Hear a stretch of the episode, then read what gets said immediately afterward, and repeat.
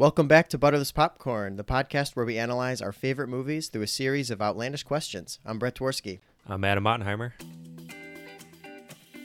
This movie, as you just said, is so relatable to us. There are legitimately groups of people, I'm sure, that think of Robert De Niro almost as a comedic actor. This movie in 2004, she was only 18, but she was an international superstar. Everyone knew who Lindsay Lohan was. Borden is is Tim Duncan, but then He you know. James Harden is kind of like that Angier. The other one is Smikowski. Oh, that's a hot take. I can't wait to rewatch it and to talk to you about that that atrocious yet incredible movie for an hour. Welcome back to another episode of Butterless Popcorn. On this episode today, Adam, we are discussing Moneyball, the 2011 sports drama starring Brad Pitt, Jonah Hill, directed by Bennett Miller. Adam, you're a you're the baseball guy out of the two of us. Uh, give me your give me your two cents right off the bat here about this film. You know, it's pretty tough when you have a, you know, based on a true story movie. You usually have a group of individuals that really enjoy the film, and then you have a group that really um, think the the film did kind of like a disservice to the actual real life events. I think this one actually falls pretty much in the middle, where I think both groups of people can like and respect how this film was made and how it unfolded. So I think it was a great job all around. And as a big baseball guy, like you said, I mean, I'm on the edge of my seat. I'm tuned in to every single second of this movie. It's pretty funny. I was watching it with uh, with my girlfriend uh, last night, and before I said, I was like, you know what, you might like this movie. It's not like a ton of baseball. Um, I didn't. I forgot. It's a ton of baseball. There's so much baseball. It's- It's a lot of the baseball. entire It's movie is of baseball. And I, I asked her afterwards. I was like, Caitlin, what do you? Did you like it? And she's like, No, no, not not really. And it's like, yeah, it was a lot of baseball, but It's a lot of um, baseball. So yeah, maybe it's not for everyone, but you know, it's it's really good acting, and we'll get into the cast in a bit. It's really well put together, and it's loosely based off a true story, but it's not, you know, ridiculous to the point where you're really questioning some of the events that unfolded. So I I just really enjoy watching this one. As did I. Uh, this was the f- so this is only the the second time I've seen this movie all the way through. I think the first time I watched it all the way through was around the time when it came out in 2011, so almost a decade ago now. And I just I just loved it right now watching it about an hour ago, finishing it about an hour ago. I was like I, I knew I liked this movie. I knew it was really good. I'm a big Brad Pitt fan. I feel like I talk about Brad Pitt whenever we talk about movies.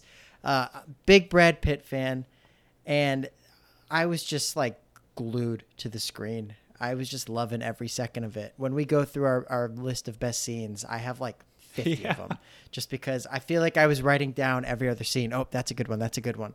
Um, you, you mentioned it before we came on. Uh, you said that it's an easy watch, but it's so deep, and I, I couldn't agree more with that. It's it's it's such a niche, intricate topic, but the way people interact is just is very easy and it's very relaxed. Um, Yeah, it's just it's just a great watch. And you know who kind of epitomizes that so well in this film is Brad Pitt as Billy Beane, is because yeah, you know he's a baseball GM, so it's a lot of it's a lot of eh, what you would think is like fun day to day type stuff, but the internal conflict that he faces in every scene that he's in, whether it's through his personal life with his ex wife, with his Yeah. daughter, or with the organization, you know, his own organization or other organizations or himself, he's always battling something Right. and it's never like too emotional where you're like all right you know move move on here it's it's the perfect amount and he does such a good job with it and i'm I, he he this role was kind of made for him it feels like in a way and he killed it I do agree with you. Um, and we'll save more about Pitt for a little bit in the Mount Rushmore. So, um, uh, Moneyball is is based off the the 2002. Well, first off, it's based off a nonfiction book of the same name by Michael Lewis, and it's based off of the 2002 Oakland A's season, where basically their GM Billy Beane, who is still there. Or no, he's isn't there VP of Ops right now? Yeah, right? yep. He's, like a also owner. minority owner. Yep. Right. So when he basically revamped the the team, and uh, it was one of the first uses of of sabermetrics in Major League Baseball, which nowadays is it's like you know scratching the back of your neck. It's so Right. common. Um, really great stuff. Jonah Hill plays the fresh out of college kid who comes and works for him and just totally introduces him to to these analytics and a way to change the game. Uh, you know, it's such a niche topic as we just said, but it, it's any sports fan out there, especially any baseball fan out there. I mean, I don't know how you don't just fall in love with this movie. No, it's it's really really fun to watch, and you know when I think about this movie, and I like stack it up against other films, which we which we do quite a bit in Yeah. yeah in these podcasts, but it kind of reminded me of another film that we did earlier, which was The Social Network, where I feel like you know it's based on a nonfiction story, and it's funny because you know Sorkin was the writer of of both. I was gonna say, Aaron So Sorkin. it's uh it's you know maybe not a coincidence there, but it's like you know it's nonfiction and maybe that's why it doesn't get enough respect that it should. I don't know, but it's the perfect amount of dramatic and emotional moments, like we just mentioned, combined with like you just said, the facts and um, the nonfiction aspect of, in this case, how the game of baseball has changed. And so it's just the perfect balance. Same with Social Network. So, you know, he's he's got a pretty good formula going for him. Does Aaron Sorkin? So big props to him. He really, he really does. Even though I heard the the trial of the Chicago Seven was really bad. I haven't seen it. It's his new movie on Netflix. I haven't seen it, but I heard it was See, really I, uh, I I've heard from one person only. That was my mother, and I don't I don't necessarily um, go by everything she says when it comes to movies, but she said it was really good. So uh, Oh, nice. we got Okay. one. Nice. Well, maybe I'll check it out because I mean, you know, your, your mother's an insightful person, so you know. Um, anyway, so it's this movie is fiction, but at the same time, you know, it has fictional elements. It was almost very real. Uh, the making of this movie was kind of a shit show. Um, so in 2004, and the book was written in 2003. So in 2004, Sony acquired the rights to the book and hired Stan Chervin, screenwriter, to write the screenplay, and he did. And uh, five days before they start filming in 2009, so five years later after all this, you know, they had Steven Soderbergh come on as director. Demetri Martin was Oh, supposed man, to play. Peter Brand, who Jonah Hill's character. I know, right? Way back. Um, Scott Hatteberg and David Justice, who are played by actors in the film, Chris Pratt being one of them, were supposed to actually play themselves. Um, Darryl Strawberry was supposed to be in it. Uh, Art Howe, who's the manager of the A's, was actually supposed to be in it himself, who's played by Philip Seymour Hoffman. Uh, and then five days before the filming started, Sony completely canceled it, saying that it would just be just too much detail. Uh, it's that, that it would be too artsy for a film of, of that budget that it was at. It had a budget of over 50 million. So they completely put a halt on it. And they didn't do anything for almost a whole year later. And uh, Soderbergh wasn't on anymore. Bennett Miller came on as director. Jonah Hill came on to play Peter Brand. Brad Pitt was on it the whole time. He was one of the few that remained.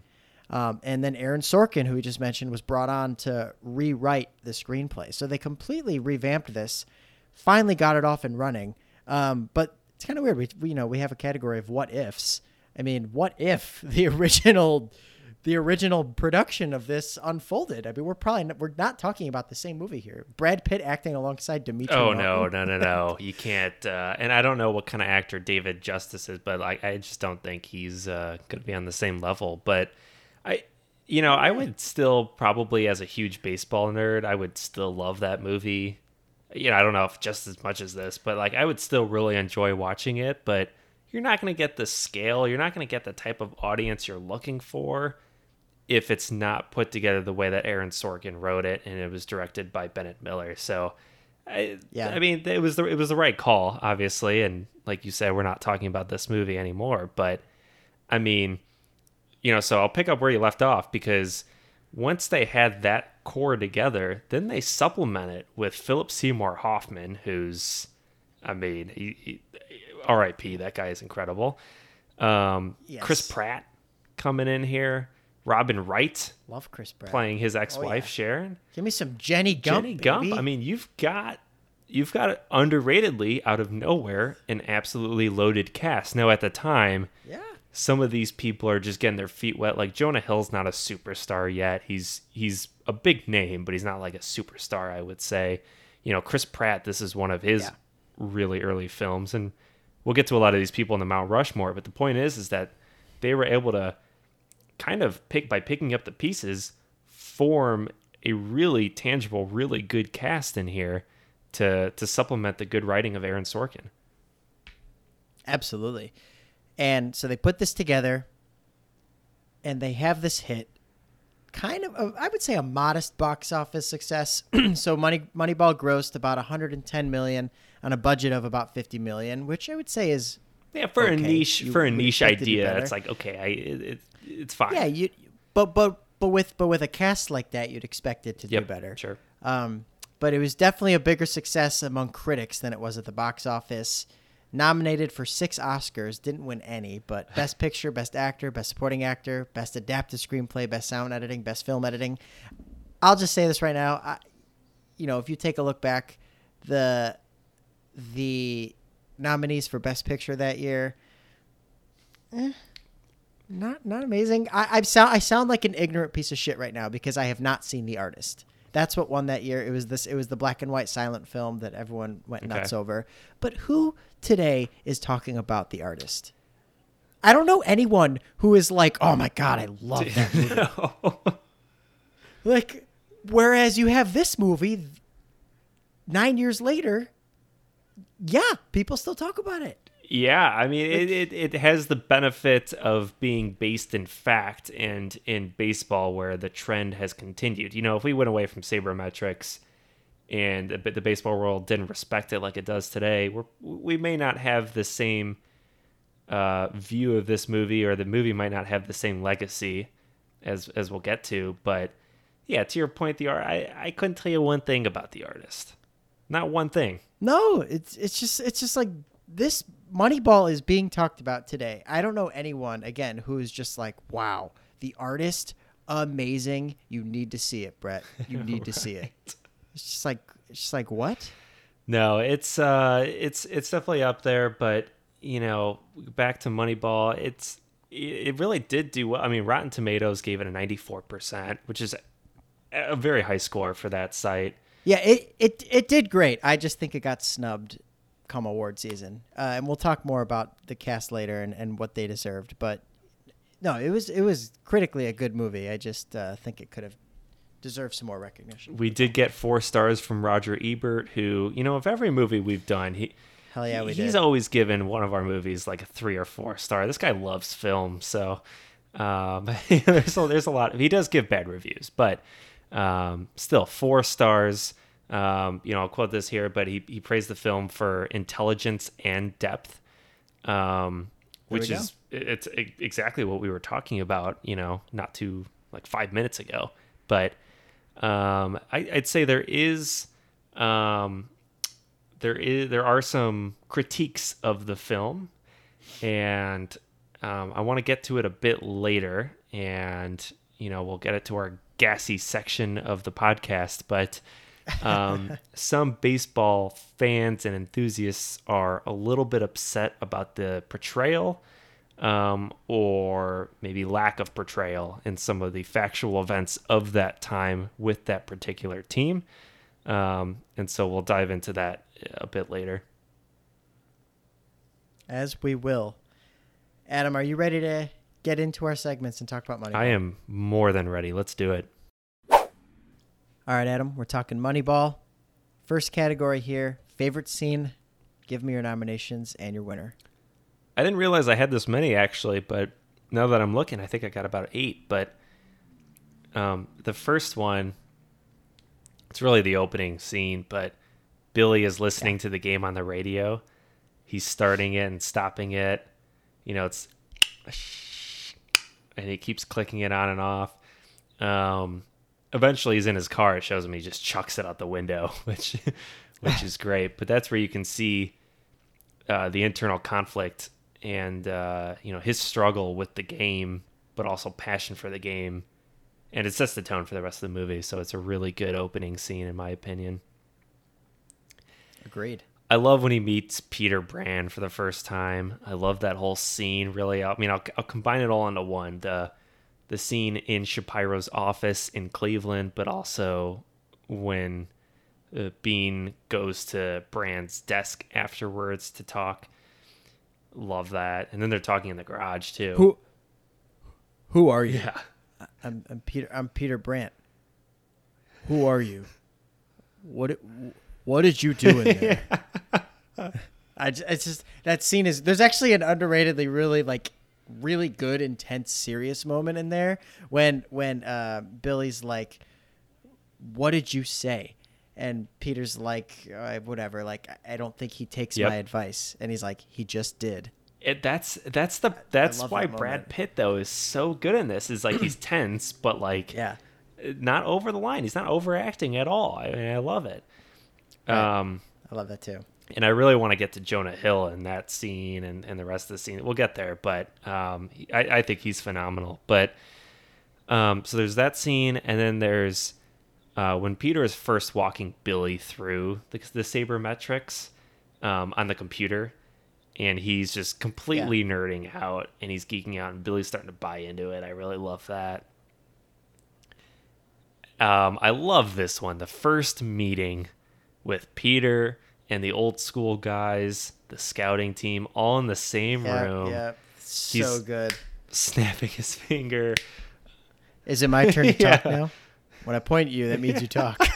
It's a great quote. Um, so there's that. There's the dancing in the locker room after the loss, and Billy comes in just oh, just Giambi. heated. He is heated. Yep. Um, I can't talk about a sports movie without mentioning an unbelievable montage. And Oh, of course. the montage during the streak is insane. It's so good. it's excellent. Yeah, it's, It's really good. so good. Um, you know, there's like the commentary and this. By the way, I think the commentary in the opening scene has Thom Brennaman in it, who It definitely Yeah, does. He does not. He does not No, age no, no, well. that was canceled, but um, Doesn't it have Bob Costas in the I, one I during think the it win does. streak? I think it does. Yeah. Yeah, Um, he's he's he's still okay though. He hasn't been canceled yet, but he's good. I like Bob Costas. I, it like was funny because I was watching it in the opening scene. I was just like, "Oh man, that's Thom Brennaman, isn't Yeah. it?" but It's definitely Thom Brennaman. The the way they use real footage in this movie too is fantastic. Real baseball. yeah, footage. well, that love and it. that's what gets me to this final one here is Hatteberg's walk off, which I'm I'm sorry, so ultimate good. chills. I mean, the I, I get chills just talking about it right now. I watched that scene on YouTube afterwards just because it's so great, but they do incorporate the real life footage from that too. Um, when the ball actually leaves Yeah. the yard, and the scene's so good. The camera work is exceptional. the The sound is unbelievable in that moment. Um, so from a cinematography perspective, and we'll, get into a bit, I kind of just spoiled it already, but I, I really love that. But if I get to my winner, the one that sticks in my head and it's got a good amount of tension, it's a good amount of fun, it's that first scout meeting with Peter in the room and those old school guys. I, I really enjoy that one. So, uh, yeah, I'm going with that. I love that one too. Uh, and and almost uh, so I have eleven here, and I'm not. Oh. I mean, you mentioned probably you mentioned probably like seven of them, but uh, you I there are a few that I didn't that you didn't mention that I'll that I'll just say. Um, so one of them is I'm gonna come gonna combine these into one, even though they're kind of two separate parts. But uh, Billy's flashbacks to him as a high school kid playing baseball, and then him sitting in his parents' kitchen with the scouts from the Mets, and then uh, it, it I guess it goes to a separate scene after that a few minutes later. But then him actually playing in the major leagues and struggling big time. Uh, I really like that stuff because it really uh, tells the story of why Billy is the way he is That today. that's what So, adds the depth. really good stuff. Yep, that's the depth of the film right there. Yeah. And it's it's it's not too much, but it's really good. Yeah. Right. Uh, another one you did not have. I'm kind of surprised you didn't have it. Is the trade deadline? Where uh, I I love that when Billy is just like two time and two or three other GMs on the phone. Like you lose count of like the amount of people that he's Yeah. talking to because he's moving so quickly. And then he brings Pete into it, and Pete's on the phone, and it's just like, and then they get the job done, and you just. It's awesome. I don't know. It's such it moves so quickly that scene, and it's hard to keep track of what they're doing and all these names of these players. But it's just I awesome. I'm surprised I didn't put that down there because I make references to that scene later on in this in this uh, podcast. But the thing I also really love about that as a baseball nerd is hearing the names that he's talking about. So the baseball players, sure, Yeah. but no, none of the massive players were moved. I mean, Carlos Pena, sure, you can call him, you know, big time player or whatever. But the uh, the executives that he's on the phone with, he's talking with Dave Dombrowski, he's talking with Sabean, who was, uh, you know, general manager of those Giants teams that won it, uh, Shapiro. I mean, it's just like all of these names come up, and and I'm like, oh man, this is this is awesome, even though it's totally fake. Yeah. so it's kind of interesting. I'm going off topic a little bit here, though. But uh, so many sports movies, you even even if they use real teams, which a lot of the times they have fake teams in movies, they for sure have fictionalized players and Yep. coaches. This movie, it's all real. The characters and the teams, the names. Uh, I, I love that. Obviously, there's more like you know financial implications involved with like the names they can use and the teams they can use and like team logos and stuff. I know that's a big part of it too. Um, so that was probably a hurdle they had to get over. But the fact that they use all these real names, uh, it's I love it. It adds No, it is fun. There is one exception to that though, and it's a pretty big one. But it's Paul DePodesta, um, who really, I mean, that's Peter Brand. That's Peter right? Brand, And- right? yeah, Peter. And Brand, I didn't know that at first because I I googled afterwards. Um, I was like, "What's Peter Brand up to today?" I haven't heard that guy's. I haven't heard that guy's name. I knew everyone else in this film, and then I was like, "Holy shit, that's Steve Podesta." So, I mean, Yeah. but- and he, you know, we didn't touch on this earlier, but real quick, he was originally supposed to be in there. You said played by Demetri Martin. They were going to use his name, but once he saw the script and understood the movie, he's like, "Yeah, it's not really an accurate representation of me," and so he uh, politely requested to not use his name and use an alias, and that's where Peter came in. So um, that's the one exception. But yeah, other than that, real names, real guys. It's it's fun to listen to. Yeah, I love it. So a couple more scenes here. Uh, I have the whole game 20. Uh, you know, everything from the madness happening on the field and then it kind of like reverting back to what's happening in Billy's Mhm. mind too is really good. And then obviously Hatteberg's walk off, straight Oh. chills. Um, two more here. I really love Billy's meeting with the owner of the Red Sox. I I don't remember loving that scene as you know that much when I had seen this movie in the past, but I was like I was debating giving this my number one. I didn't give it my number one, but it's probably like one. It's probably like two or three. I don't know. I just thought that meeting with the owner, um, and who I wrote that down. Who plays him? Uh, Artis How- Arliss Howard as John Henry is is the owner of the Red Sox. Kills it Yeah, in that scene. The two of them are sitting down together, and that's like one of the few times in this movie might be the only time in the movie where you know uh, billy is not like the guy with the big dick Yes. in the room. You know what i mean? Like this like john henry the owner of the sox is just like sticking it to him straight in a good way. He's like this is how the world is.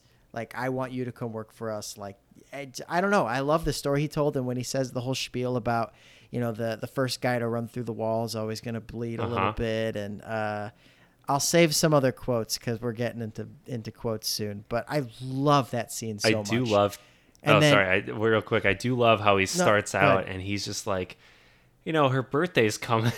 I hope this isn't a quote of yours. I'm sorry if it is, but she's like, you know, her birthday's coming up, and she's usually the one that picks out the gifts or whatever. And he's clearly just beating around the bush, and Billy's just like, John, the fuck am I here for? like, get to it. But I, I mean, I know. But that's uh, his acting is really good in that too. But yeah, to your point, Yeah. you feel like a little bit of I don't know if tension's the right word for it there, but you feel like uncomfortable for the first time for Billy, and it's it's strange, yeah, but it's I don't know, it's tense in a way. Yeah, it's it's kind of the one time where Billy doesn't have control of the scene. In every in every scene he's in, he's the dominant figure in it, but not this time. And I thought that was Yeah. really cool. I love that scene. Uh, and then finally, my last one is, uh, and it's the very last moment of the movie: Billy driving and listening to his daughter's mixtape, and he starts to cry. I, that's just I'm like, just a little bit That's- sung in the middle. Love is a riddle. Yeah. yeah. Um, really good singer, by the way. Yeah. Um, I yeah, great great scene. Um, but I'm gonna go with, you know, it might be a little cliche, but I'm going with the win streak montage. I just I just can't help. eh, You know, every sports movie has a has a great montage, and this is no exception to that rule. Um, just straight chills the whole time. When, when I hear Bob Costas going, something weird is happening in Oakland, I just like, I love it. I Your Bob chills up my spine. Costas sounds a little bit like Joe Buck. Oh, I'm sorry. I didn't. I didn't. I, I've Now, never actually Smoltzy, attempted a Bob the, uh, the Oakland A's trying to win 20 in a row. I just don't know, you know, if it can happen. All right, how's this? I'll, let me let me try this a little better. I'll actually put effort in this. Something is happening in Oakland. your your No, diction and, no. your and, and your and your word um I don't your your tone is is right there. Um Okay, all right, it's better. it's better, not I'll bad. All right, but you you get what I'm saying. Like you hear his voice, and then I love that it you know the the camera work there where it just like shows the win win win win. It just yeah, it's I mean they swept the White that's Sox, which scene. I really didn't like. There's three wins against them. Oh, they- come on now. That's, you didn't have to show that part of the schedule, but anyway. That's great. Um, anyway, Adam. let's let's move on up to like we uh, we love to do uh, pretty early in the show, but we're gonna take one scene and make it into a musical. This is not a musical friendly movie, but I'm anxious to see what you got here. All right. So uh, I'm going with the scene when uh, Peter. I don't know why I'm saying Peter because I think they just say. Pete. Does he just call him Pete? Uh, it is movie, Pete, basically? yeah. It's Pete. So when Pete rants to Billy in the parking lot in Cleveland after they meet, uh, when he basically is, you know, it ends. The, it we we see them at the end of that moment where we assume that Billy had just, where Pete had just told Billy everything about baseball sabermetrics and how GMs and owners are fucking up. Um, so Pete again essentially describes modern analytics, and Billy offers him the job on the spot. So I tweaked that a little bit because it has to go with my musical. So not afterwards. He offers him a job right there. So Pete starts singing, "Listen, Billy, here's the fact: baseball is screwed and it can't go back, but we can move." Forward with one little thing. It's called analytics, and it'll give us a ring. and then he describes everything to Billy once again. Billy's just soaking this all up. And he goes, Not bad, kid. You know your shit. Now come work for me. You won't regret it. They dance around, and you know, if you're watching this as a musical on screen, the the light show flashes different like percentages and and and numbers and random fractions as sabermetrics would, you know, different like on base percentages and stuff like that. Uh, and and you hear the sound of like the crowd and and the sound of a of a ball hitting the bat. So a whole a whole epic here. And then finally together, uh, they say, "They think we'll stink." Say that we're lame, but give us a chance because in the end we will change the game. That is a End scene. vintage Brett musical right there. That's that is classic. Um I was for some reason while you were doing that, I was imagining myself like driving up in the parking garage and just seeing two guys talk about baseball stats and dancing around and just how funny how funny and ridiculous that would would look be. like. But um nice. You, you do you do a really good job picking out the actual um lyrics of your of your musical. It's uh it's pretty well Thank done. you, thank you. I try. So, I want to be honest. I don't think you're gonna like mine, um, because I I, I, I, s- I Okay. took it from a movie. Um, so I took it from Billy Madison, uh, the one music, the one Okay. musical, if you want to call it that, in Billy Madison. He's like, you know what part I'm talking about. Anyway, um, And so the scene I took was the meeting in Cleveland uh, with Billy Beane and Mark Shapiro and all Shapiro's guys, including Pete. And I kind of blended it together with. Um, so it's actually just before the scene that you were talking about, but I kind of blended it together with Billy's conversation at uh, at Pete's desk. But anyway, so it starts out, and it's, um, yes, I will go back to Cleveland and achieve history. No man can take what my owner has built, unless that man is me. And then uh, Shapiro or someone comes in. Oh, Billy, sweet Billy boy, I knew you would call back. No one can stop you if you try. Don't we have some nice bats? And, then, and then it goes back to Billy. Mark Shapiro, I thank you for keeping Garcia from me. I see oh things so clearly now. I choose to buy the geek. And oh, Billy, I knew you had it in you.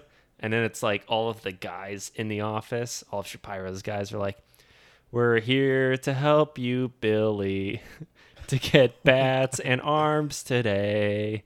You gotta work real hard and stick it out till our first game is played. And that's it. I love. Oh, that's amazing. No, I thought you would hate it because it's Billy Madison. It's a knockoff. I mean, I don't care. adapted, adapted musical. That was incredible. I love it. I think that's the best one we've ever had. That was awesome. wow, That was wow! great. I uh, I thought you were gonna hate it. I'm, I love I'm- that. I'm blown away. no, I loved that. That was awesome. um, don't we have some nice bats? It only great. works because his name is Billy, though. Let's be honest. If it was, Of course, yeah, of course. oh, I loved that, Adam. Four points for you, Adam. You go, Adam. there you go. Get a. Oh, that was a long was time good. ago. That was mean great. Girls, baby. Um, moving on to best quote here. What do you have, Adam? Not a highly quotable movie, but when we first started talking about doing Moneyball, I mentioned that there's some like underrated good lines in this film. So there's the funniest moment I think is one of the first scenes, but it's uh I'm just saying, his girlfriend is a six at best. yeah, what the hell is that?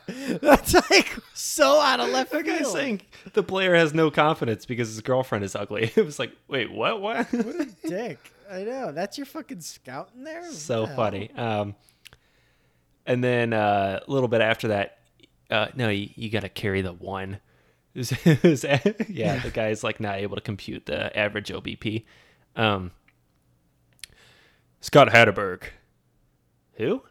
Exactly. Sounds like an Oakland A already.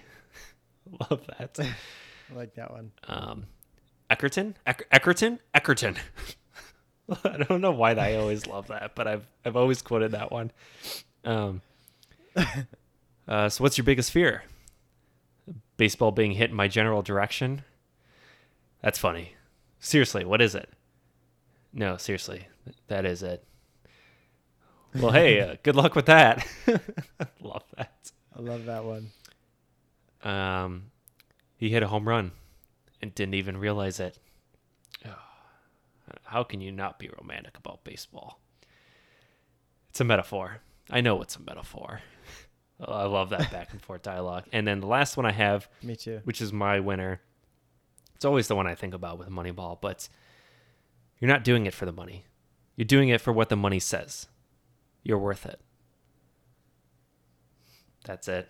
That's great. I love that one. I actually have almost all entirely different ones Ooh, here. baby, here we go. Besides, bes- besides the biggest fear one. Buckle up. So, so here's mine. Uh, so no one actually says this, but I think it's great. It's in the opening credits when they show a Mickey Mantle quote, and it says, "It's unbelievable how much you don't know about the game you've been playing all your life." And I think that can kind of relate to really any aspect of human nature. That's that's good. So- I, I love that. I love seeing that. I forgot that part, and I was like, "Oh, Caitlin, look, Mickey Mantle quote." She's like, "Who's Mickey Mantle?"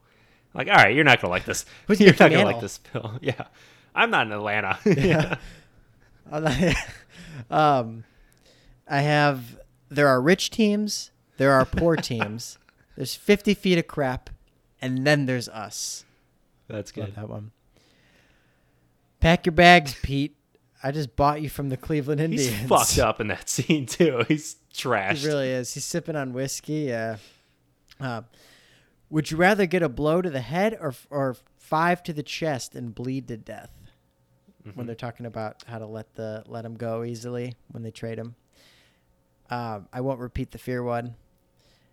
Here's a good one from the Red Sox owner. Anyone who is not tearing their team right now and rebuilding it using your model, they're dinosaurs. Really Yeah. like that one. And then uh, my winner is uh, you mentioned it was in a in the same scene as your metaphor one, but a different quote. And this is kind of describes the movie to me. This quote: "Any other team wins the World Series, good for them. They're drinking champagne, they'll get a ring. But if we win on our budget with this team, we'll change the game." Chills. I get chills with that one. chills. So that's my quote of the movie. It's good. I mean, it's a good balance of heaviness, but also, you know, some of the lightheartedness that they combine with it, similar to Social Network. That's the last time I'll compare it, but just want to bring it up. Um, two great Yes. films. Anyway, um, let's move on to the camera. A lot of good shots in here. What do you have? Lots. So I have five of them here. Uh, first is, uh, wait, what did I just have? So I have my first one written down, but I don't exactly remember it. So I'm gonna, I'm not gonna say that one.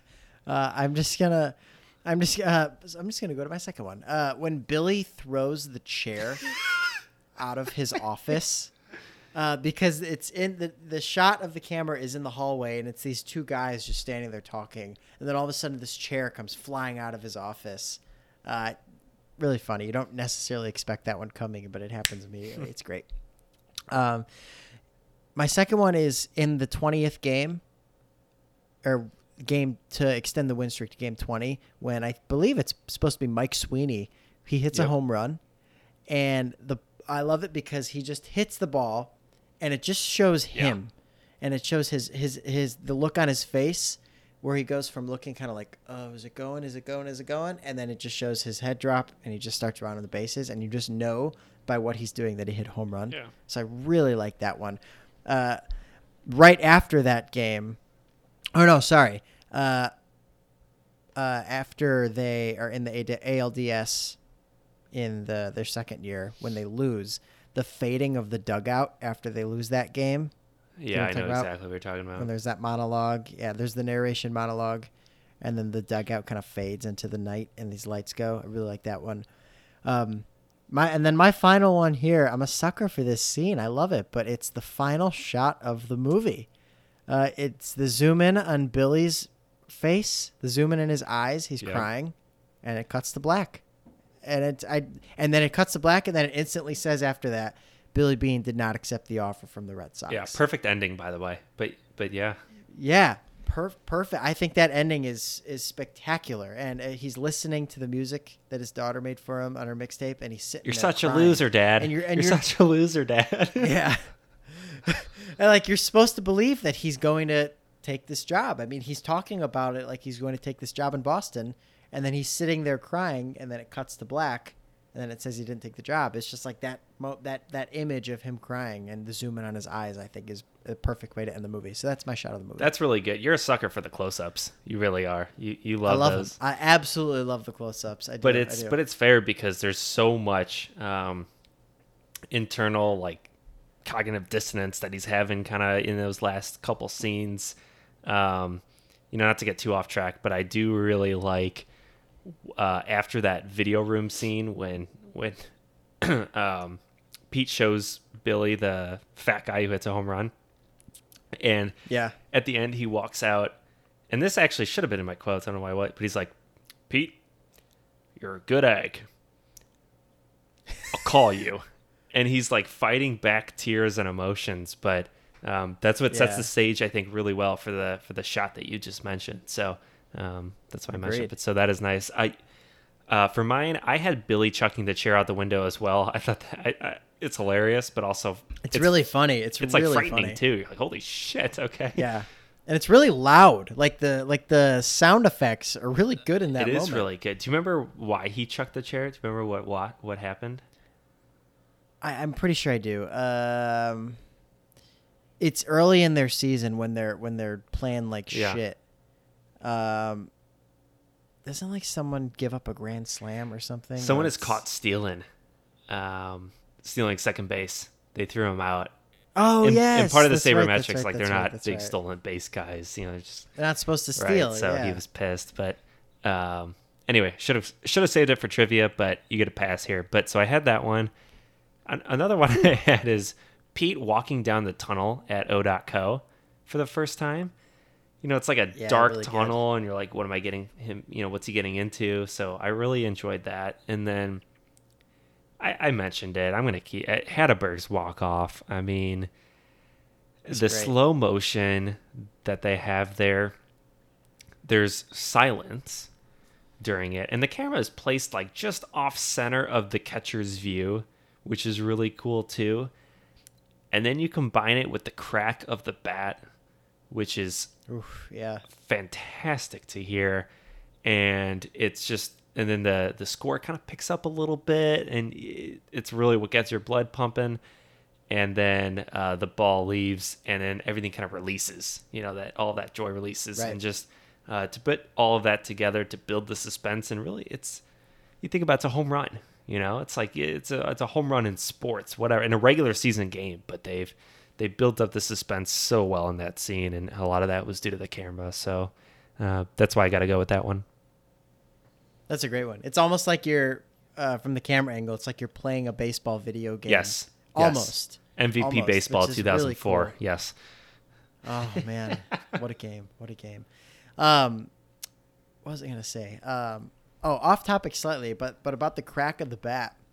One underrated scene that we didn't talk about is when Billy talks to David Justice when David Justice is Oh, in the my batting cages, and that's a I, I'm kind of upset I didn't write that one down. It's a really good scene, but uh, like, so David Justice is in batting practice, and the way the ball hits the bat, every crack, every pop is just like I I'm I'm obsessed with that sound in that scene, and uh, great props to the sound mixing crew of this Yeah. film for them to highlight the sound of the ball hitting the bat right there every single moment is I, I just it makes that scene and, and better. that's how you get the baseball guys because that sound is porn for baseball fans. It really- it really is. It's so it good. It's I mean so the crack of the bat nothing beats it. Nothing beats it. You know maybe the ball hitting the back It's of the so glove the catcher's mitt you know you love that too but oh man. David just that guy's he's still got it. He's still got it. Still got it. You still got it. But that that yeah. I, so I love that one. But uh, good shots here, Adam. Moving on to the next category, movie farts. Uh, so you just said briefly that there were some, maybe some factual issues with with some of the baseball analytics here. So uh, give me some of that or whatever other farts. you Yeah, I'll got. start with um I would say a legitimate fart. I'll call it a uh, you know, a fart where you take a dump but before the poop comes out you just fart a little bit, you know, that kind of fart. Um All right. So all right. Yeah, those are not pleasant. no, they're not. You're like, should I light the candle? Should I not? I don't know. It's gonna get worse, but here I go. Um, Billy doesn't know like any of the minor leaguers on other rosters for some reason. So like when he's in Shapiro's office, he's just like, "Oh yeah, you got that uh, Venezuelan, you got that Venezuelan kid coming up," and he's like, "No, we traded him to Detroit," and he's like, "Oh, oh, okay, I didn't know that." and then, um, another time, like during the deadline, he doesn't know like any of these guys. Um, Yeah. come on, Uh, that's weird. He would he would actually know more. So um, that one kind of bothers me a little bit. And then the other one, I won't call it a fart. It's a full blown turd. It's a solid turd. Um, and this is what baseball fans get upset with. But there's no love for the pitching staff in this film. Um, there's also no love for some of the best hitters on this team. So Jermaine Dye barely gets any recognition. Oh yeah, he's on Um, that team. Miguel Tejada. Well, Tejada. yeah. So Jermaine Dye is like so so, but Miguel Tejada and Eric Chavez were unbelievable that year. Absolutely unbelievable. Um, I have their stats pulled up here. I won't like too much into it or whatever, but no, please, please um, read but some. Miguel Tejada he, he batted 308, um, which is good to bat over 300. Slugged 508, so he had 34 home runs, 131 RBIs. Now, you know these are like questionable stats when you talk about sabermetrics, but still very important. Eric Chavez batting right behind him, also 34 home runs, 109 RBIs, bet 275, slugged 513. I mean, these guys. they also had Ray Durham on the on the squad as well. I mean, oh wow, it's, yeah, it's, I remember. yeah, Ray Durham it's was a really good. good lineup. But then, So that's that's kind of misleading. They make you kind of think that it's like the whole this whole team is a is a group of misfits. right, and then you know, but to be fair, like Scott Hatteberg had a great year, like a really nice Yeah. year. Um, you have other guys on the team. Um, you know, Jermaine Dye, like not like a huge time name, but still like a solid player. Mark Ellis was on this team too. He was good. I mean, uh, John Mabry had a decent year. Jeremy Giambi actually had a fantastic year before he was he was gone. But um, Frank Menechino is the White Sox uh, hitting coach right now. Was, was on that squad. But anyway, Oh, oh wow. So the, oh, so you're kind of salty that they didn't even mention. uh, he was like all. a bench guy. But Is he is he a, is he a, is he a good coach? yeah, no, he is a good coach. But you know, whatever. Okay. Um, No, that does kind of suck. They didn't show any love to to either the pitching staff or those. Big so I mean, the pitching staff. Back to those guys. You got Barry Zito, who. Uh, I, I don't need to Oh say a lot about that guy. If you know baseball, you know Barry Zito. He was amazing. Barry Zito was one of so the best curveballs yeah. in the game. Tim Hudson, oh my God, he was on that squad too. Yeah, Mark good. Mulder um, had an unbelievable run too. He was great. These guys all threw over 200 innings. Cory Lidle too. Aaron Harang. I mean, Billy Koch was the closer. There's just so many guys. Uh, they do They do show Billy Koch for a second when he throws his glove. they in the do, and they show. Ricardo Rincon, who had a great year. I mean, it's just, um, but didn't throw a lot for them. But you know, it's just that starting rotation was one of one of the best top three that you'll see. So it, they they should have mentioned that a bit. So that's that's a full blown turd for me. Yeah, that is that is very very turd like. Is that diarrhea? I was thinking about it. Um, it it might be. It's uh, you know, it might be those like solid pieces in between the the diarrhea. Um, Okay. so I hope our listeners really enjoy that visual. But that's that's that's where I'm going with it. Got it. Nice. Uh, are those your Those only? are my farts? only farts slash shits. So uh, what do you have? Nice. So I have a f- I have I have three farts actually. Um, uh, they're pretty different than yours, but my first one is so, and it sho- so it shows them in the standings, and they don't get a great start to their year, but there's a point when they're they're twenty and twenty six. And every radio station in the country is like saying they're done. Like these, it, the season's a failure.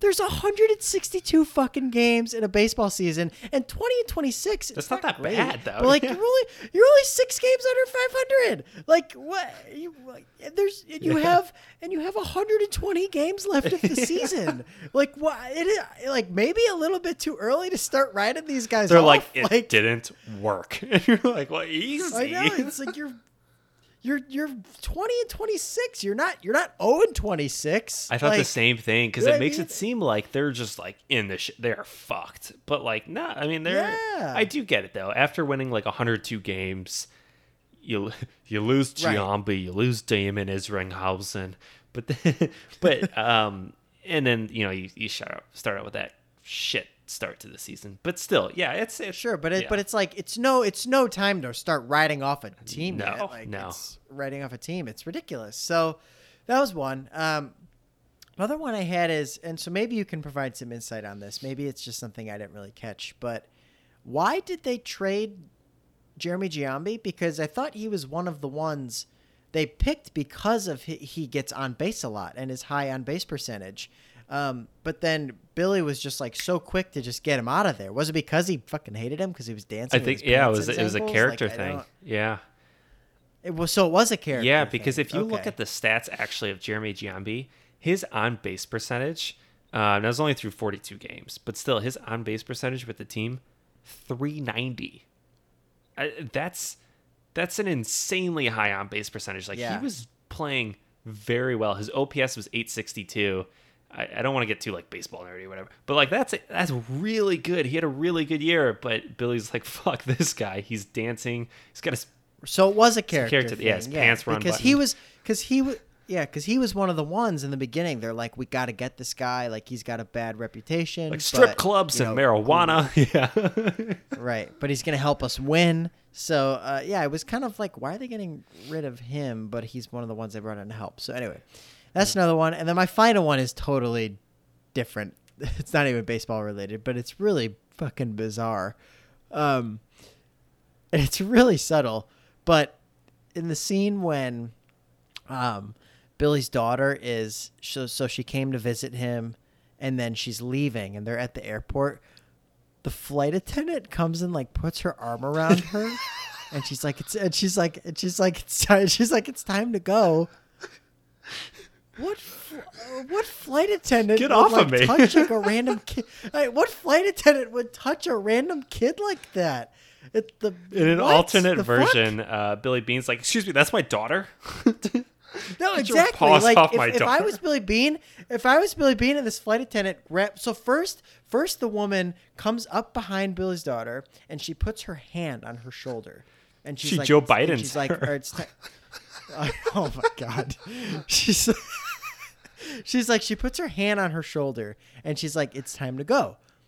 And then so Billy and his daughter give a hug or whatever, and then the flight attendant puts her arm around Billy's daughter and like starts walking her to the gate. Who the fuck is this flight Yeah, I don't know. attendant? If I'm Billy Beane, I'm like, get your hands off my daughter, oh, that is so right? Like that's that's I'm just I watched that I I was instantly like that is weird, only you would pick up on that. That's a, but it's fucking no, it is. That makes no sense. Why?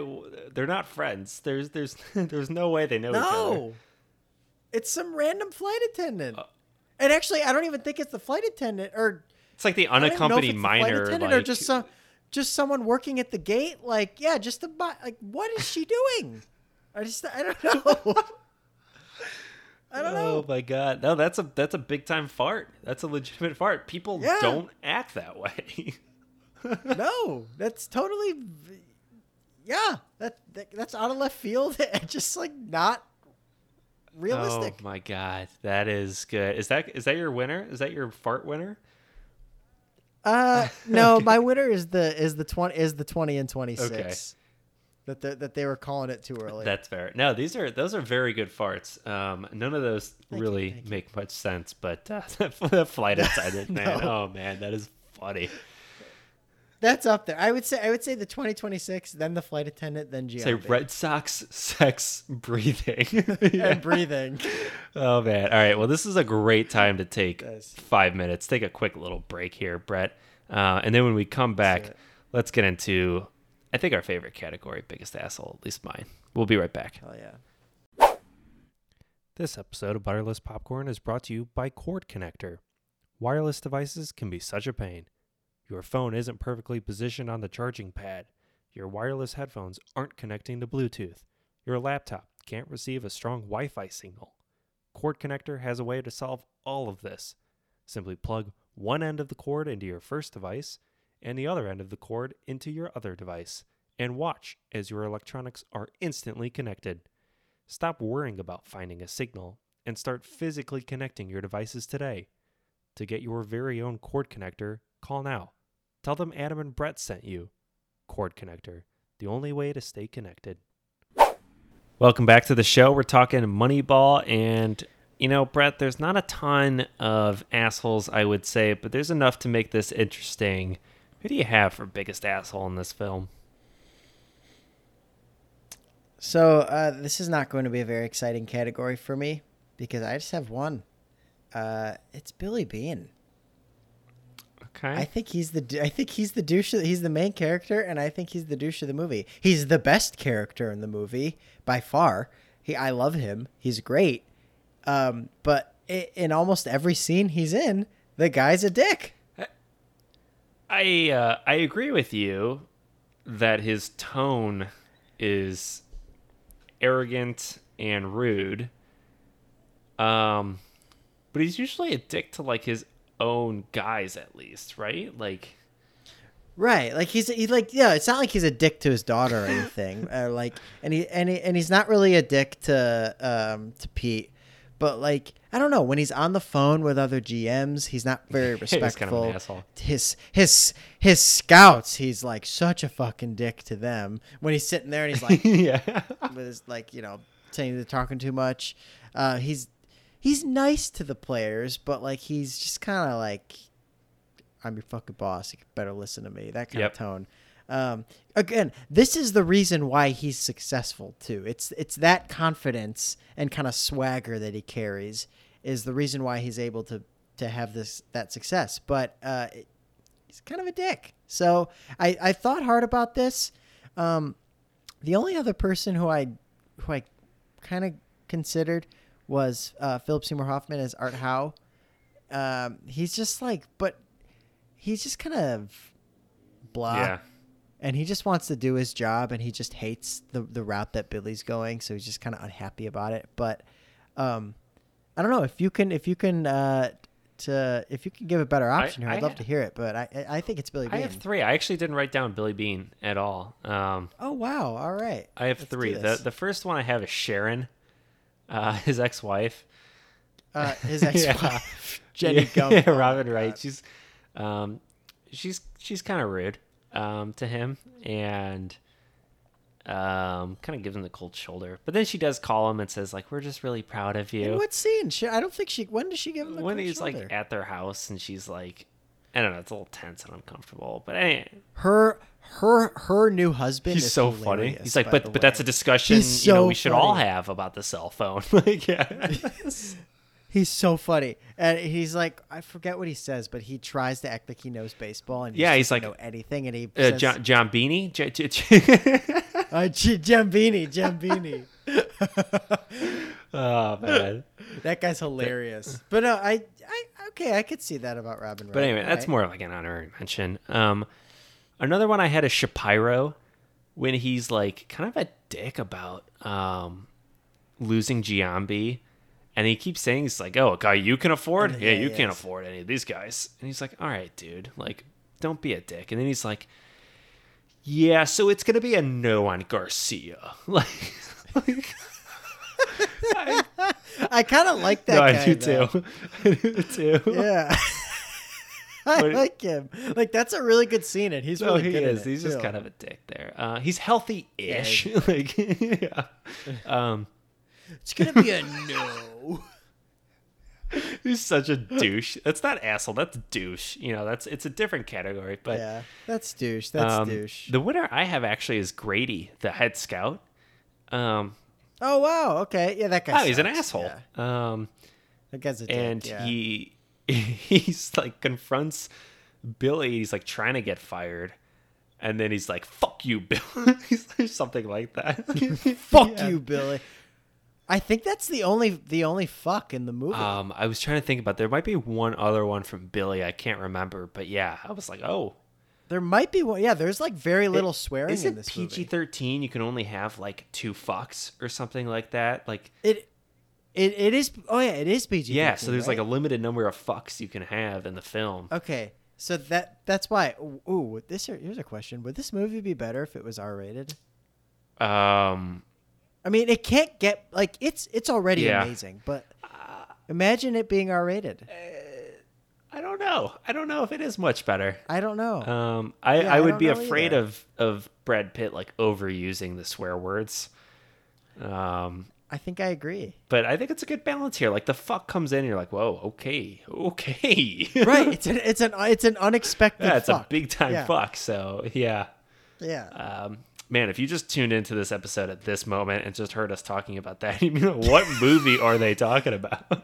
yeah. Uh, unexpected. yeah, fucks. but a big one. Yes. A really big one. Um, Yeah. but that's it. So I'm. that guy's a He, that guy's he's my a dick, winner. yeah. Grady's my winner. Nice. Oh yeah, and then he goes on like a local radio station and is just roasting Billy. Yeah. A- apparently, though, like that's not an accurate reflection at all. Um, he they left on like Really? pretty solid terms. He just willingly, not solid terms. There's still disagreement, Oh. but but he left uh, voluntarily. There wasn't like that big fight. He just left voluntarily to go to the Rangers. So that big fuck you probably never no, probably occurred. not. I mean, maybe it was like, "Yeah, fuck you, Oh. man." So, oh man, well that kind of sucks because I love Yeah, that fuck you. Um, ah, damn. Well, so he's your He's my biggest dick. Yeah. Okay, that, that's a great answer. So moving on, Adam. If Moneyball was placed in the eyes of the character, so if Billy Beane, Brad Pitt was not the protagonist, who would it be, and how would the plot unfold? I'm going with PSH, Philip Seymour Hoffman's character, Art Howe. I had a, I had a feeling it would. I had a So- feeling. Uh, good old Artie has been at the game for a while. He's a player's coach, forming great relationships with the guys and a deep understanding of everyone's strengths. He's managed good teams, bad teams, and pretty much anything in between. Art has uh, he had a great year. Takes a low payroll roster all the way to the playoffs. He's kind of on top of the world, uh, but they lose a heartbreaker to the Yankees. Uh, but as soon as he gets over the loss, Art decides, you know what? It's time to move on. Focus on 2002. Starts putting together his game plan. Um, he knows his roster is going to be a little bit different, but it's still preparing. And all of a sudden, the entire organization is just completely revamped. And so Art's strengths are not really needed in the same way that they were before. So, you know, he needs to adapt and find a new way of thinking. Ultimately, he does, and the team goes on to have an even better year than they had in 2001. I like Just it. an old guy I wish. adapting. Yeah, I, I wish there was a scene in the movie where, you know, because most of the movie, and I know I'm, I'm going away from from your from your uh, new plot for a second, but speaking of him, I wish there was a scene where, like, he says to Billy, like, "Good call." You know what would be even better? You know what I mean? That's some. Is What? a little like American Pie moment of like they're celebrating at the end of the regular season, and he gives like one of those nods and, and the raise of the glass from across the room, or like a little half smirk, Yeah. and Billy's just like, "I Oh, told you so." Like, that really is something that this movie lacks. They need that because like there are so many moments where art where it shows art just so pissed at this route that they're taking, but then all of a sudden they start kicking ass. And it shows him for a minute celebrating in the locker room with these guys. He's clearly loving this. There needs that to be that moment where he's like, "All right, Billy, you were right." it, it would be a little cliche, but yeah, there's probably a way they could work that in there. I I agree I think they need it. But it, yeah. But anyway, I really uh, that's a that's a that's a good plot. What if just the as Billy says, adapt or Adapt die. or die. yeah. So, adapt or die. So I yeah, like what do you have? That's good. Um, so I have Scott Hatteberg, Oh, Chris Pratt. yeah. So uh, Scotty played for the Boston Red Sox for six seasons, and although he was all right as a catcher, his elbow completely gave out and ended his career. At only 31 years of age, Scott was done. He fell into a deep spiral of sadness, not knowing what the future held for him, his wife, and their young daughter.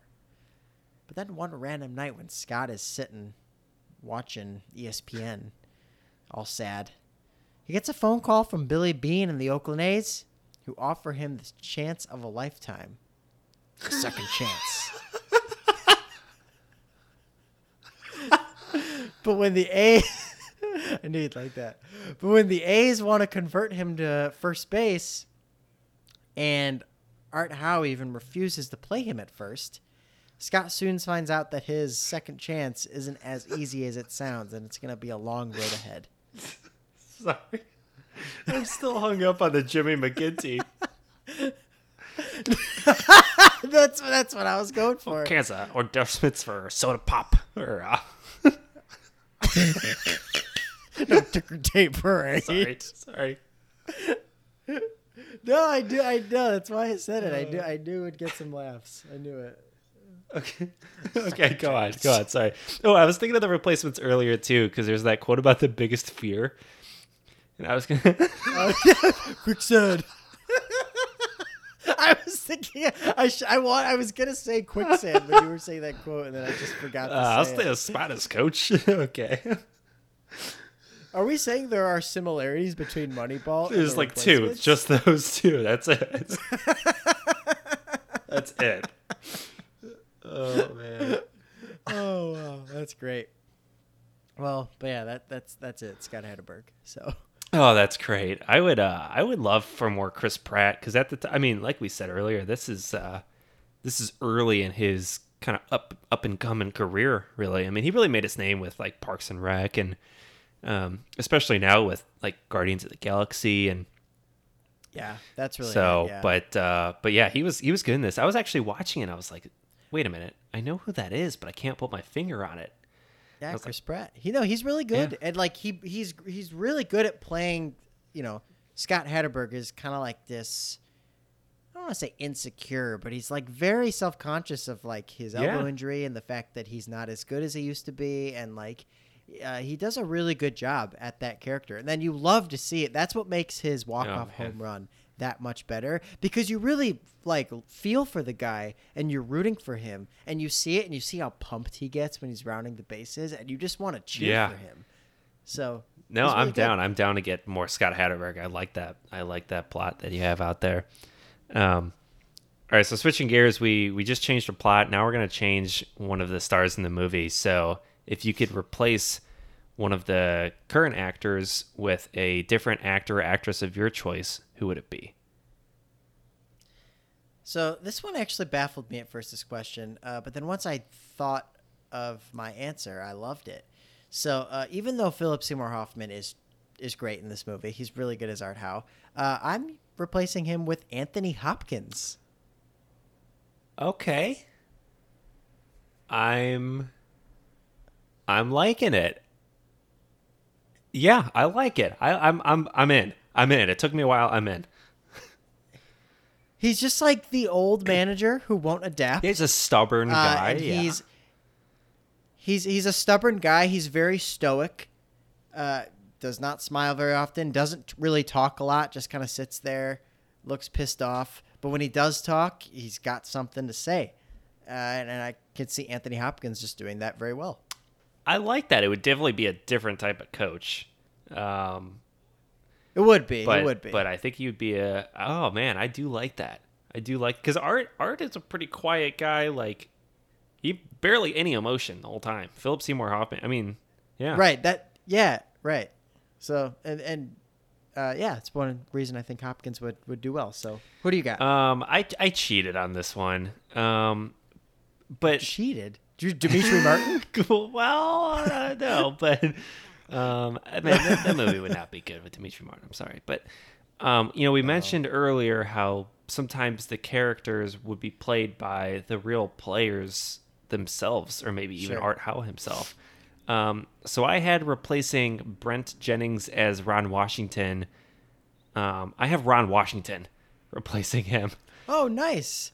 So Ron Washington's the first base Yeah. coach, right? Or third base coach, yeah. wha- whatever it is, but. Or third base. Um, coach. Yeah. I love Ron Washington. I I've always been a huge fan of Ron Washington. He ran into a little bit of trouble with the coke, little little white powder problem. Fine. I don't really know anything about this guy, Oh, well. so this is news to me. well, he was the head coach of the Rangers. um, oh shit. He took them to the World Series twice and lost. Um, one of those. Oh, that's the that's we will see you tomorrow Yes. night. That's that they were on the opposite yes, side. of there was Okay. uh, down to a strike, one strike twice in in Game Six, Yeah. and uh, Oh, God. David Freese took him deep. But so those were his teams. Um, really great guy. They loved him in Texas. He um, tested positive for coke once, um, which was pretty random. And also he um, he stepped down ultimately because he had like a he had an affair, and it kind of like. yeah, no, but he's a great guy, but like, um, so it got in the way, and you know, some personal issues, and team had a bad year, so it was just the right time. He stepped away. Um, he's currently a coach for the Braves. He's like third base coach for the Braves. I really wanted the White Sox to get him as a manager, but we got old Tony La Russa. But anyway, did. Um, Oh fucking he, Tony he, he Russa, Washington actually lives in like New Orleans. His I think his home was like decimated by Katrina actually. Um, Oh, shit. But he decided not to move. He he stayed there, rebuilt his house. I'm giving his like life story right now, which is com- completely irrelevant, but but it, it's just the respect Keep that I have going, for him. But he like rebuilt his house. um, and apparently, I, I heard this story actually from uh, my barber, uh, who you know this is getting this is getting way out of hand, but but uh, apparently, like during the off this. season or whatever, he doesn't want to interview at all. Like if you come, don't come to his house. He's not going to take an interview. Um, Love it. But Love all it. he does is just watch movies. He just watches like a fuck ton of movies in the off season. I wonder if he likes Moneyball and the way he's portrayed. That's a good question. Um, would love to get him on this podcast. But anyway, that's a long way of saying that guy's awesome. I would love to see him in this film. So give me more Ron Washington. All right, more Ron Washington. Next up, Adam. Would Moneyball be better or worse with Joe Pesci in it? The floor is yours. I I know what you're doing here. I know I know what you're doing here. Here's what you do. You've done this a couple What am times I now. doing? What am I You, doing? you, you am I take you take an actor who's in a movie that you know I love because you've done this with Michael J. Fox before. You did it with Christopher McDonald. You do this. You t- you take a guy who doesn't fit in the movie and you just bait me into taking it and saying yes to this question. Um, but yeah, this movie's better with Joe Pesci. It absolutely 100%. is. So It absolutely is. so I It had two is. options of where I would put Joe Pesci. The first one I thought of was Art Howe, but then I was like, Oh, nice. and then I was like, eh, I, I, it'd be cool, but no, I can't. I can't do it. Um, but then I would put him as like an old time scout. That's where. yes, that's what I had him Yeah. Boom. That's what I had him as too. wh- I don't know if he's perfect. Grady or what, but like he's one of those old old timer scouts. I think he'd be perfect. Absolutely. I feel like all of those scouts sitting together at the table is like Joe, where Joe Pesci belongs. Uh-huh. You know, whether he's Grady or another one, I could see him being like, "All right, so who do we got up next? Uh, you know, we got Scott Hatteberg. The guy can't fucking hit." Pass. yeah. and that David David Justice, you know, his legs are gone. He hasn't been good in ten years. I could just he belongs at that Yes, he does. He's, table. the only thing that's holding me back is like he'd have to somehow be not intimidating. Um, Right. That, but and so a lot of times yeah. he is. But you know, a lot of the scouts they're very opinionated. They're very, uh, you know, they tell it how it is, and that's Joe Pesci. So I, I, I love it. That's that's Jumpin' Joe, baby. That's jumping Oh, Joe. man. Awesome. That was a Hell great yeah. question. Um, glad we agree though. Moving on, it's time for trivia. I I've got yeah, baby. four questions.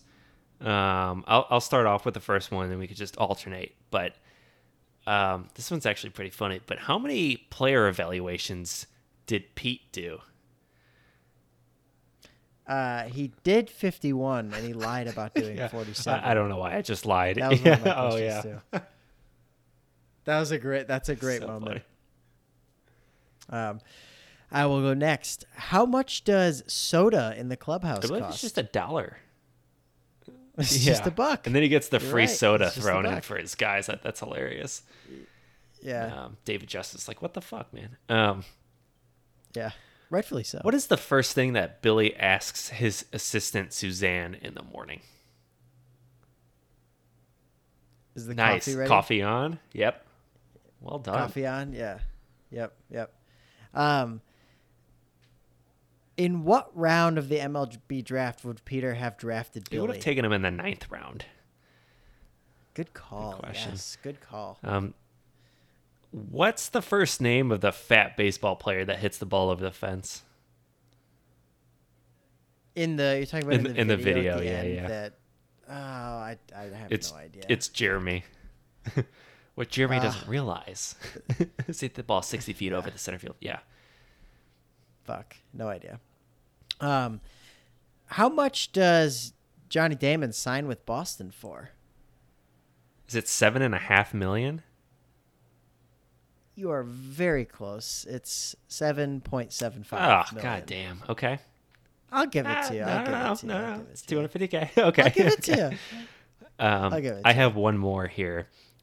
What on right. base percentage are they looking for from the three players in order to offset what they lost from Gian- from Giambi, Damon, and Olmedo? Um, it is. It's either three thirty four or three sixty four. Um, I'm gonna go with three thirty four. It's 364. Oh no. Oh! Oh, man, man. I really wanted you to get that. Fucking shit. Oh, cock. Balls. Cock, balls. what is that for- Earmuffs, oh. Old school. Uh. Damn it. Oh, mother. Oh, that sucks. I really, I was really rooting for you there. Shit. My brain was in the right place. Yeah. Fuck. Well, you got me on two of them there. We should start tallying who wins Yeah, these should. trivia contests and like, yeah, I feel like you'd probably be winning. I don't know. Um, you get some obscure ones sometimes. I'm like, holy shit. Yeah, you you get him. You get him too, sometimes. dude. That's true. I mean that that that Jeremy. How the fuck was I supposed to know that guy's name was Jeremy? That's that's as, that's obs- as obscure I know, and as there's it got to be some kind of fairness in the in the questions that we ask too, because sometimes they're so obscure that there's no way you're gonna get them. Yeah. Exactly, exactly. What what color was Billy's shirt in the scene? with- Yeah. you know, I mean, we can get pretty It's obscure gray. if we want. So, all right, um, Adam, let's take a quick break before we jump into our final segment. This episode of Butterless Popcorn is brought to you by Fresh Toes. If you're anything like me, your feet are not the best smelling part of your body. That's why I use Fresh Toes, the newest foot freshener on the market. Unlike most foot sprays, Fresh Toes are little scented caps that you place on top of your toes to make your stinky feet smell great. Try them in all sorts of smells, from mint and bubblegum to grilled filet and asparagus. It's time to take care of your feet. So do it with Fresh Toes. Get your first supply of Fresh Toes by going to freshtoes.net and use the promo code BUTTERLESS over butter for a 10% discount. Fresh Toes, the best solution for smelly feet. Welcome back to Butterless Popcorn to the final segment. Adam, plot what ifs for Moneyball. Give me one. I took probably the lowest hanging fruit you could find, but what if Billy Beane took the deal with the Red Sox? You know, like wh- what happens? Like um, how does his career go? But then also, what happens to Peter Brand as well? I mean, you know, is he is he elevated? What what goes on there? So, um, I don't remember. In real life, when did Peter Brand leave the A's? He was there for I think two more years. I think it was 2004. DePodesta left to go to the uh, to the. Rangers, I think, and I think there was. I was just reading actually this. I was doing a lot of research, as you can tell, on Ron Washington and and John DePodesta. Um, but apparently, Yes. DePodesta went to the Rangers. I think there was some like handshake agreement that he would be the general ma- or the the assistant to the general manager for a couple of years, and then um, would take over in like 2004, 2005. Anyway, they like the Rangers did not honor that agreement and just fired him pretty much. Um, he ended up going to the Browns Harsh. too afterwards, which is oh man, or Dodgers and then Browns. But anyway, um, so it was like a couple years after. Okay, so mm, if Billy takes the deal with Boston, I mean, yeah, he's probably got. I mean, he'd be the youngest. If he got promoted, he'd be the youngest GM like ever. Just out of school, right? Right.